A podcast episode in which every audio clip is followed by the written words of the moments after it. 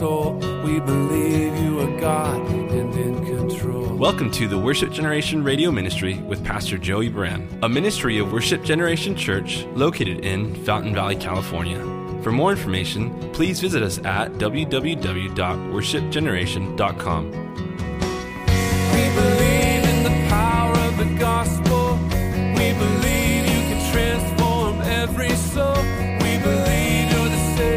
Now let's join Pastor Joey as we study through the Bible. Let the nations be glad. All his saints rejoice. And let the people sing praises.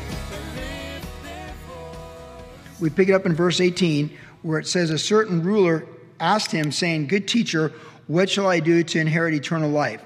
So Jesus said to him, Why do you call me good? No one is good but one, that is God. You know the commandments do not commit adultery, do not murder, do not steal, do not bear false witness, honor your father and your mother. And he said, All these things I've kept from my youth. So when Jesus heard these things, he said to him, You still lack one thing. Sell all that you have and distribute to the poor, and you will have treasure in heaven. And come, follow me. But when he heard this, he became very sorrowful, for he was very rich. And when Jesus saw that he became very sorrowful, he said, How hard it is for those who have riches to enter the kingdom of God. For it is easier for a camel to go through the eye of a needle than for a rich man to enter the kingdom of God. And those who heard it said, Who then can be saved? But he, Jesus, said, The things which are impossible with men are possible with God. So, some background to this man known as the rich young ruler. When we harmonize Matthew's gospel and Mark's gospel with Luke's gospel, we are told this man is rich and he's young and he's a ruler. So he's got everything going for him. He's young, he's got wealth in his youth, and he has power. Okay? Now, we know that he came to Jesus and he came in a sense of self confidence in his own self made religion. So this guy said, What shall I do to inherit eternal life? What shall I do? Which is the opposite of the gospel, what, but really is the way world religions are, right? What can I do? We saw in the Gospel of John where they say to Jesus, What's the work that we must do to get to heaven? And Jesus says, The work of God is to believe in the Son. It's, it's faith. And of course, we know when Paul the Apostle wrote the Ephesian church, he said, By grace you've been saved, that through faith, not of works of self righteousness, lest anyone should boast. We also know in the gospel, excuse me, the uh, book of Romans, which is the expounding of the gospel, that no flesh, that is self righteousness, allows anyone to be justified before God in heaven because God's a debtor to no one. And if we were so good that God has to accept us, then he would be a debtor to us. But that's not the way it works. We are created by the Lord and we are redeemed through his Son. And then we enter into that workmanship through being born of the Holy Spirit for God who wills and works in us for his good pleasure. And then we do the work that he's doing in us that works through us. But no one earns a way to heaven and justifies himself before God. So this is what this guy is. He's a religious man. He says, What must I do to get to heaven? And it's understandable in the context of, of Judaism at the time. They're under the old covenant, and here's the rabbi Jesus, the famous rabbi from you know Galilee and whatnot. And Jesus says that first statement in verse 19, he gets our attention. Why do you call me good? There's only one that's good.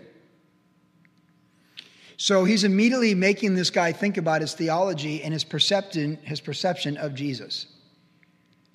This little saying that Jesus squeezes in here in this verse is basically saying, if you really believe I'm good, then you believe that I'm God, because there is only one that is good, and it's God.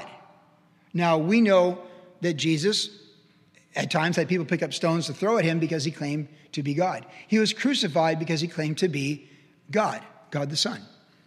And so here he's he's by saying, Why do you call me good? There's only one that's good, that's God. And it's like, oh. It's almost like if there's like a, a debate or a discussion going on where people are just discussing things like the way you can when you exercise civility in a conversation of different thoughts and opinions. Why do you call me good? There's only one that's good, it's God. This guy is trying to justify himself. And Jesus says there's only one that's good, and it's God. So the man obviously can't justify himself, but Jesus can justify him because Jesus is good. That's the point that Jesus is saying here in a little uh, catchy dialogue between the two of them. Jesus says, You know the commandments. So he lets them justify the commandments. Now, the commandments he picks are the backside, what we call the horizontal commandments between men and women. They're the human experience commandments. So, adultery, theft, murder, that kind of stuff, lying. But the first cluster of commandments of course, that you'll love the Lord your God and you'll have no other gods before him.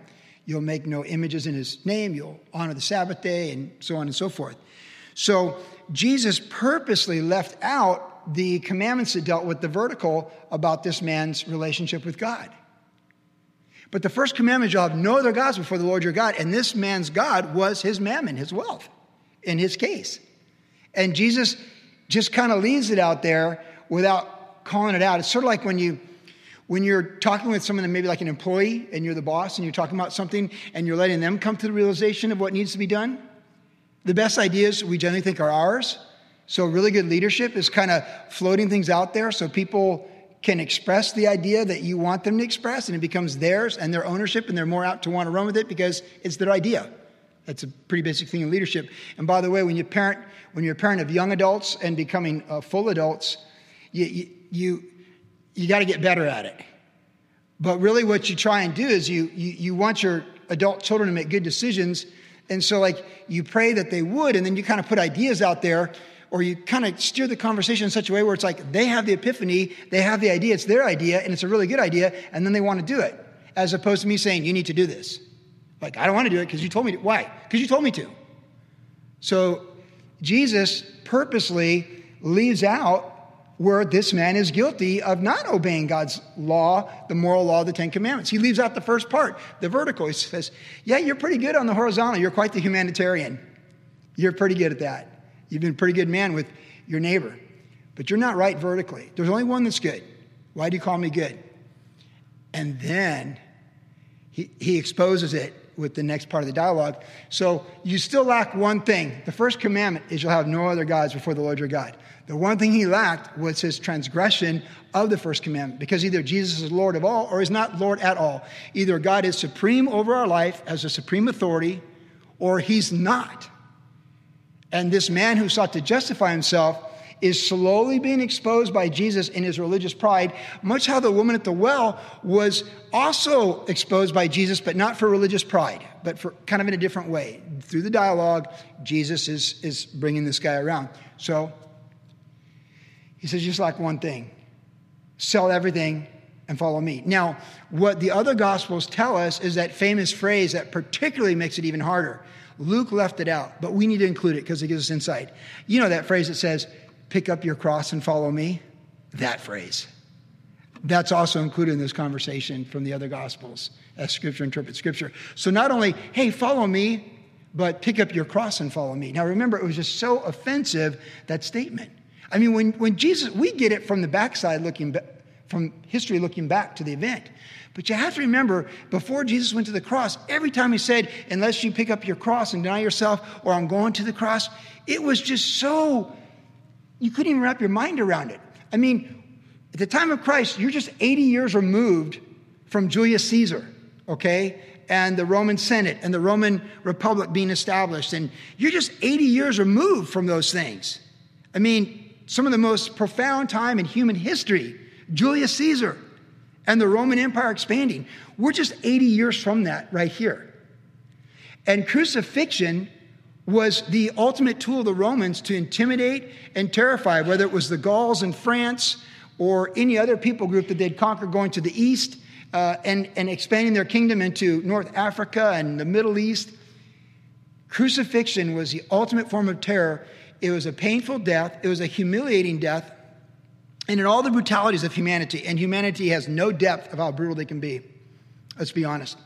Do not underestimate the evil in humanity because we should never underestimate the evil in humanity because we're evil to the core. The Bible makes that clear. And we are so brutal and can be such animals without the gospel of grace. And the only reason that we don't act as brutal as most people in the world do is because the remnant of the gospel of grace in this country and the legacy of how this country was established.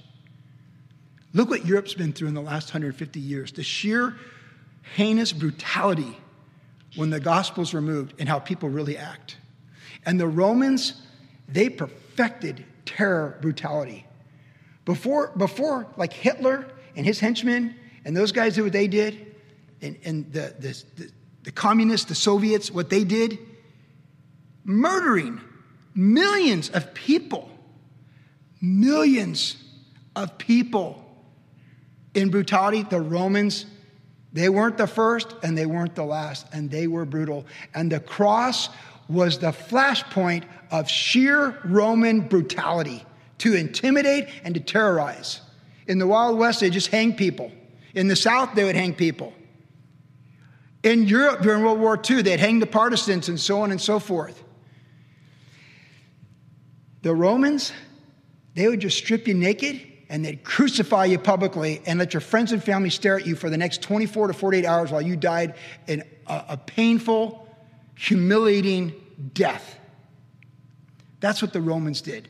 And Jesus tells this man, You lack one thing sell everything, pick up your cross, and follow me. So we're past playing patty cake, patty cake on the back half of the Ten Commandments. You lack one thing money is your God, and I am the Lord. And you need to pick up your cross and follow me, and then you will have life and you will lack nothing. He was unwilling to do that. Because when Jesus bids a woman to follow him or a man to follow him, he bids us to our death the death of our pride, the death of our flesh, the death of our self will. We must decrease, he must increase. And it is painful and it is very necessary because otherwise you're just left to being the daughter of Eve without redemption in the power of the Holy Spirit or the son of Adam without redemption and the power of the Holy Spirit. Jesus bids us to a Holy Spirit induced crucifixion of everything offensive in our sinful nature when He calls us to Himself. And there is no way to candy coat that, and there is no way around that. All the money in the world can't keep you from it, and being blind and broken can't keep you from it, who we'll get to in a moment with Bartimaeus. Jesus calls equally to Himself, and He gave them a visual of the most heinous punishment that Roman inflicted Rome, the, the world power inflicted on humanity at their day. And he says, This is what needs to happen with you to follow me. Now, of course, with Jesus, he said, Unless you eat of my body, you can by no means follow me. And they're always like, they, the people always had a hard time understanding the spiritual, which was the main point behind the physical. But needless to say, we do know in early Rome, Christians were crucified publicly, literally. And throughout history, even ISIS was crucifying Christians in the Middle East in the last few years, publicly, in their identity with Christ. Jesus died for our sins, and he's calling us to a better life and a higher life and an eternal life than the one that we have born into and we're condemned under. And all the money in the world can't stop this, and all the poverty in the world can't prevent this. We all come to Christ equally in the same standing through faith in Jesus Christ to deny ourselves, pick up our cross, and follow him. This guy had the talk, but he didn't have the walk. So think this through for a minute. Think about what he said. What good thing shall I do? He thought of himself to earn eternal life. So when it was up to him, he had the talk. But when Jesus said, Follow me and pick up your cross, he needed the walk but he wasn't willing to walk. He was not willing to die to his self will, to submit to the Lordship of Jesus Christ for his salvation. He was not willing. Most of you here tonight are willing. That's why you're here. Now, maybe some of you here tonight and you've not been willing. We must be willing of our own volitional will to surrender to Christ because that is the purpose in his coming. His brutal death on the cross is not so we can continue to be the sons of Adam and daughters of Eve, living for our flesh. His death on the cross is the death to all that offends that will destroy us within, to liberate us from that, because whom the Son sets free is free indeed. And through his death, burial, and resurrection, he sets the captives free free from the power of sin over our life, free from the power of the devil to manipulate and put us in bondage to our sin and free from the grave that taunts us as the ultimate consequence of the sin of humanity in this universe. Everything Jesus would crucify in our life by his Spirit is for our own good. Everything he'd crucify in this man's life was for his own good. What could the rich young ruler have been in the early church in the book of Acts? What might he have been in the local church in Jerusalem? What might he have been in Samaria as the church expanded? What might he have been with the missionary journeys? What part might he have played a role in with his wealth or his time or his energy and his resources? But instead, on this day, the gospel came and he looked at God in the flesh and he went away sad because he chose his wealth over the gospel of Jesus Christ. He chose his wealth and his self made religion over a relationship that he was called to through the Son, the one meter between man and God, Christ Jesus. That's what he did. You talk about a decision on one day affecting your total destiny. We have no reason to believe this person ever came to Christ. Maybe he did. And good for him if he did. But he's in the Bible, the same story on different accounts, as a warning to us of just one thing keeping us from the kingdom. Which bodes the question what one thing might keep us from the kingdom? What one thing? See, the devil knows it just takes one thing to keep you and I from coming to Christ. The devil knows it just takes one thing to keep you and I from going forward in Christ. What one thing that can supplant the affection and the submission to the perfect love and grace and plan of God? The devil knows what that is and is going to try and play that card against us from here to eternity. And we must purpose in our hearts to put Christ over that one thing that will keep us from all things that God intends for us. The Bible says when Satan tempted Jesus that he departed until an opportune time, and he does show up at an opportune time. Recently, listening to a classic Pastor Chuck message, when the devil comes in like a flood, the Lord will raise up a standard against him. He preached that message in the early 80s. And the way he articulated how it's a perfect storm, and Satan is patient as an adversary He'll wait years for the right situation to play that one card, that one thing, to keep us from all things that God has for us. That's why Peter would tell us be sober, be vigilant. For the devil, your adversary, goes about like a roaring lion, seeking whom he may devour. Finally, so resist him in the faith, is what Peter said. You feel sorry for the rich young ruler because he thought he could save himself. And in the end, he was just required to let go of one thing and to make Jesus the number one thing, and he was unwilling to do it. He had the talk, but he didn't have the walk. And it's a good word for us to think about not missing what God has because of one dream or one relationship or one sin or one pursuit, but to continually uh, keep us to, to have, like Paul said to the Corinthians, to seek the mind of Christ, to press into the Lord, and to keep ourselves tender to the Lord. He missed it. And you know, the back part of this where it says that um, the apostles, it's the apostles, verse 26, those who heard it, it, it says the apostles and disciples in the other two accounts in the other gospels. So they're like, they're completely blown away, like, oh, oh my goodness, because this guy looks like he's the right guy. He's a really good citizen. He, he does everything the right way. And it's like, how can, if this guy's not saved, who can be saved? But look what Jesus said. It's impossible with man, but it's possible with God. See, God, when our faith responds to the gospel and the invitation to Christ, then the Holy Spirit meets us there and God gives us the power to do it. See, God doesn't say, do this and earn that and then I'll receive you. God says, come to me and I'll empower you to do what I'm calling you to do.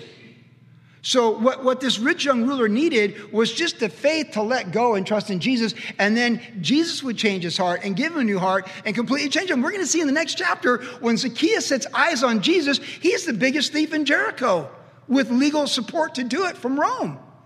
But when Jesus comes to his house and has dinner with him, he's like, I restore fourfold. See, Zacchaeus believed and had faith.